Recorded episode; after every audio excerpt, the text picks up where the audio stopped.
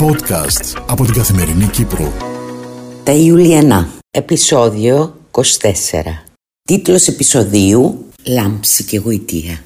Γράφει ο Σταύρος Χριστοδούλου. Εκφωνεί η Δάφνη Προδρόμου. Επιμέλεια παραγωγής Μιχάλη Σάβα.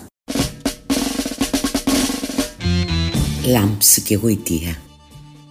Όλα τα βρίσκει τότε υπερθεμάτισε η Ιούλια Παλαιολό Βίλσον κοιτώντας απαξιωτικά προς το μέρος μου η τελευταία προφητεία άλλωστε της αδελφής Πουλχερίας κατά κοσμοντώτας δικαιώθηκε με τον πλέον εντυπωσιακό τρόπο. Θα είναι σαλάμψη αλλά θα είναι φωτιά που την κατάπιε η μητέρα των δράκων είχε πει και να που επαληθεύτηκε.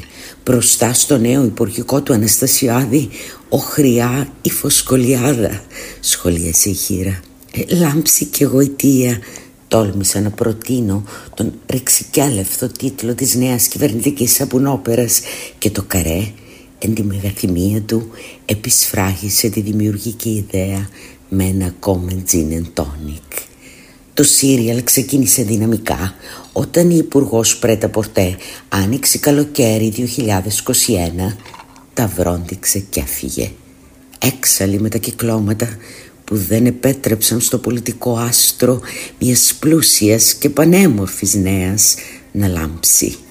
Η εκδίκηση της Ξανθιάς αλλά σε φτηνή βερσιόν εγχώριας τηλεοπτικής παραγωγής με την ενζενή Έμιλη να εγκαταλείπει το Υπουργικό Γραφείο πυροβολώντας και έπειτα να αναζητά καταφύγιο στο φυσικό της χώρο τη φιλόξενη αγκαλιά της κοσμικής Μικόνου και πολλοί που τους ανέχτηκε. Θριαμβολογούσαν οι σοσιαλιτέ της βραχονισίδας καθώς για πρώτη φορά μία του είδους τους περπάτησε με τα ψιλοτάκουνα λουπουτάν της πάνω στα κυβερνητικά αποκαίδια. Πλην όμως όσοι βιάστηκαν να πανηγυρίσουν δεν υπολόγισαν τον άσο που έκρυβε ο πρόεδρος στο μανίκι του. Μια αυθεντική κυρία Δράκου σχολίασε η Ιουλία εμφανώς εντυπωσιασμένη η συνειρμή ήταν βεβαίως αναπόφευκτη όχι μόνο γιατί η Στέφη Δράκου έχει το ίδιο επίθετο με τη Βύρνα στο απαράμιλο φωσκολικό έπος αλλά και για την καρμική σχέση των δύο γυναικών με τη δικαιοσύνη. Εισαγγελέας η Αδέκα στη Βύρνα, νομικός και υπουργός δικαιοσύνης η Στέφη. Η Ιουλία, πλημμυρισμένη από τις αναμνήσεις, απευθύνθηκε στον καρσόνι του Πραλίνα με μια από τις πιο εμβληματικές ατάκες της λάμψης. «Βάλε κι άλλη από αυτή την ηλεκτρική γόμωση στο ποτήρι μου, Γιάνγκο», είπε και ένα σκόμπο συγκίνησης έφραξε το λαιμό της. «Βίρνα, θέλεις να πεις ότι έχεις σεραστεί» «Ναι, Γιάνγκο, αυτό θέλω να σου πω, ότι έχω εραστεί». «Δηλαδή εννοείς ότι έχεις σεραστεί» «Γιάνγκο, δεν μπορώ να στο κρύβω άλλο, έχω εραστεί». «Πώς είναι δυνατόν Βίρνα να έχεις σεραστεί» Η Ιουλία θυμήθηκε έναν από τους κλασικούς διαλόγους του Ζεύους Δράκου και το καρέ χειροκρότησε ενθουσιασμένο. Την έκπληξη όμως έκανε η συνταξιούχος φιλόλογος Ευγενία Καλαμαρού η οποία πήγγειλε με τρεμάμενη φωνή τον διάλογο ανάμεσα στην πλουσία πλυντήμια Βίρνα και τον πλούσιο πλην αδίστακτο Γιάνγκο. «Γιατί με έκανες να νιώθω άχρηστη, άσχημη, παροπλισμένη γριά μόλις τα 36 μου χρόνια; Γιατί οι άντρες είμαστε όλοι κτίνοι. Ένα δάκρυ αυλάκωσε της λαπρερή των κυριών.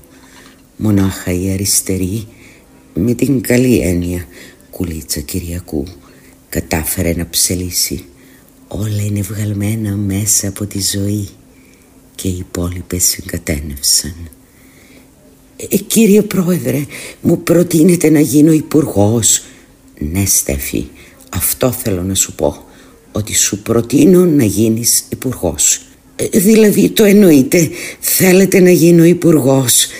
Στέφη δεν μπορώ να κρύβομαι άλλο πια Ναι, θέλω να γίνεις υπουργός.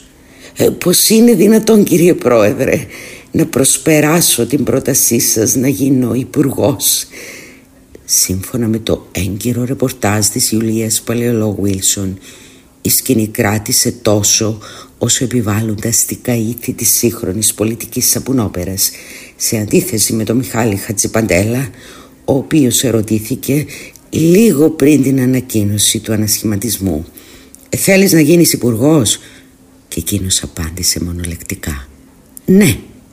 Λίγο αργότερα έμαθε ότι η πρόταση αφορούσε το χαρτοφυλάκιο του Υπουργείου Υγείας.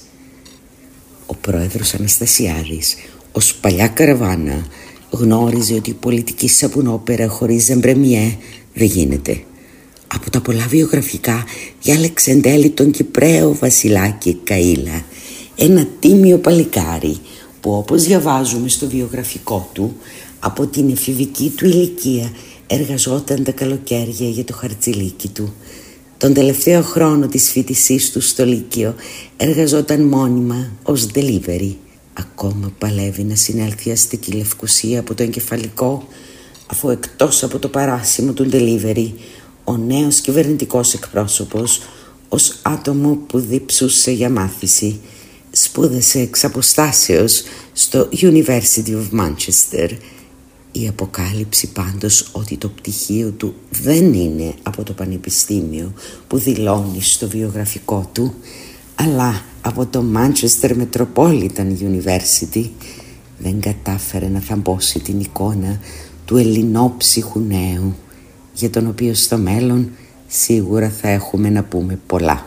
Ενδιαφέρον κυβερνητικό σχήμα αλλά ελλειπές αποφάνθηκε η γερία της πολιτικής επικοινωνίας Ιουλία Πολεολό Βίλσον μια χαρισματική προσωπικότητα του κέντρου θα έκανε τη διαφορά συμπλήρωσε με νόημα.